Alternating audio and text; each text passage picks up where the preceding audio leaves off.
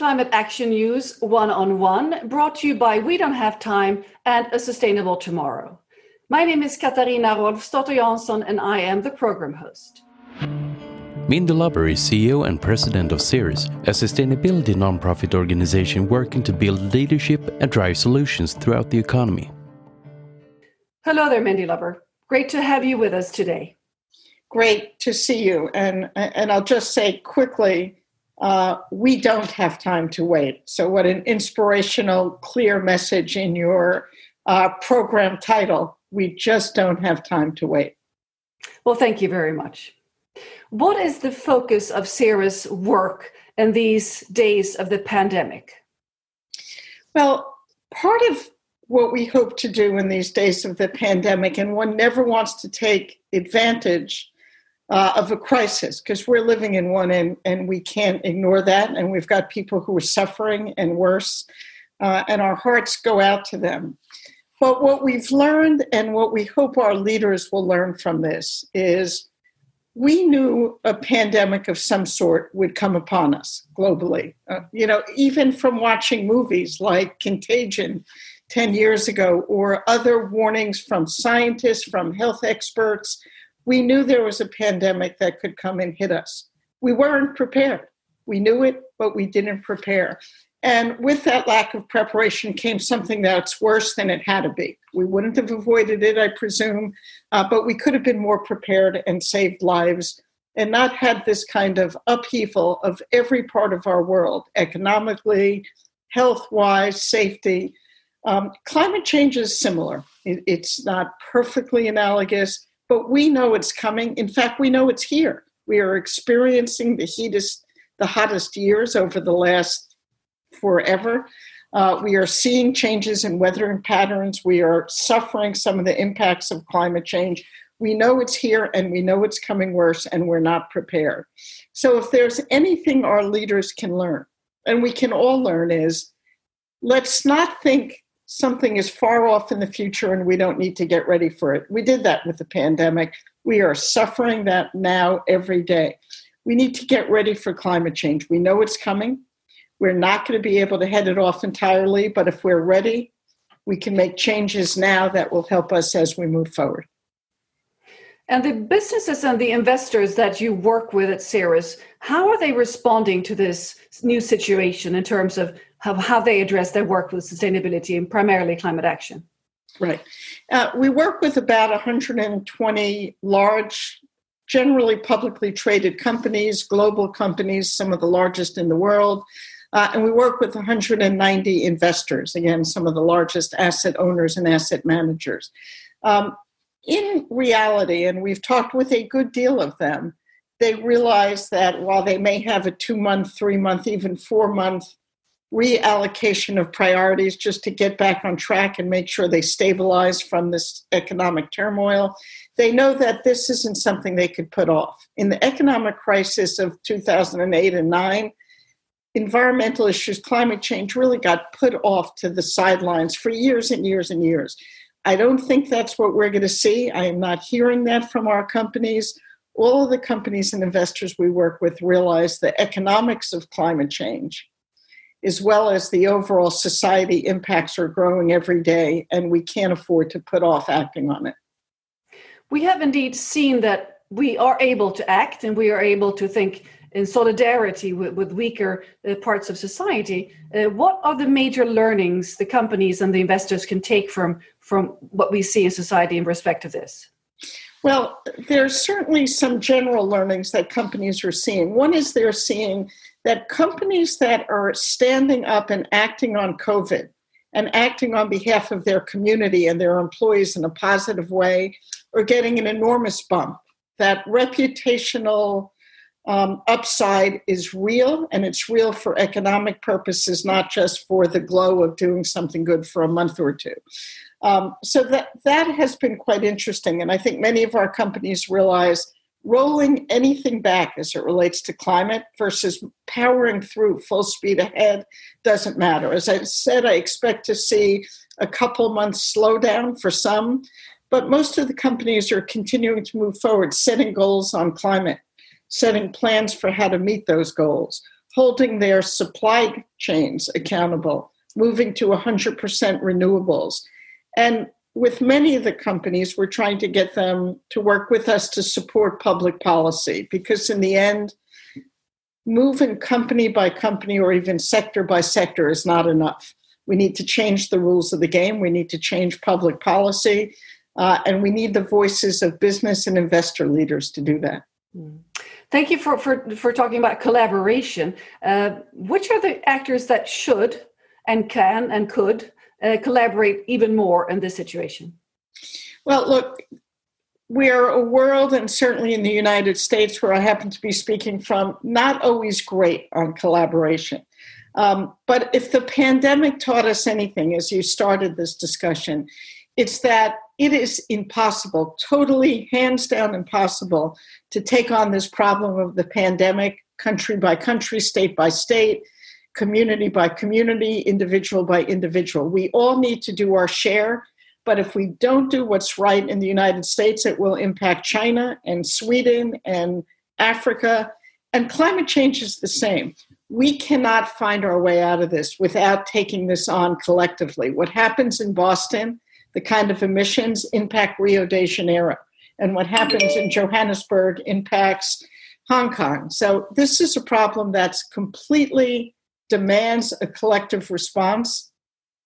And while it's important for companies one at a time and for their sectors to act and for our investors to act, until we have public policies in place that set a level playing field and the rules of the game are clear and everybody's got to comply with the same rules, we can't get there, which is why it's so important that even within country by country, we have a rule book. It's called the Paris Agreement. We set it, we agreed to it. Yes, my country is suggesting they want to pull out of it. We haven't fully done that yet.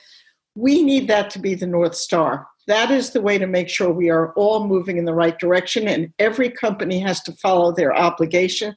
Every country has to follow their obligations and keep moving, and many are.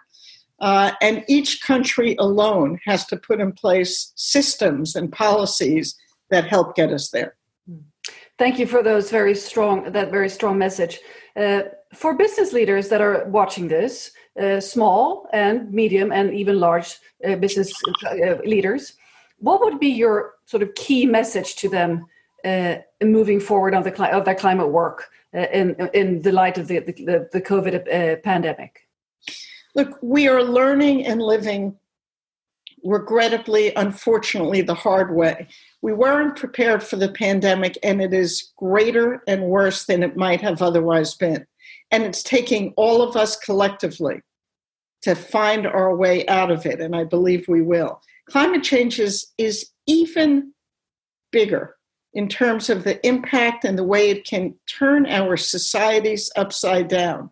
The message has to be we cannot slow down. We need to double the pace we're going, if not triple it, in acting on climate to make sure we don't have the kind of systemic and brutal impacts on every single human being from not acting. If we don't act on climate change, we'll see water shortages, we'll see hunger, we'll see migration problems, we'll see tsunamis impacting much larger people and communities underwater we can put the brakes on some of that if we act now sooner rather than later. And for every business and investor that we work with, the message is clear in every business and investor who we don't work with.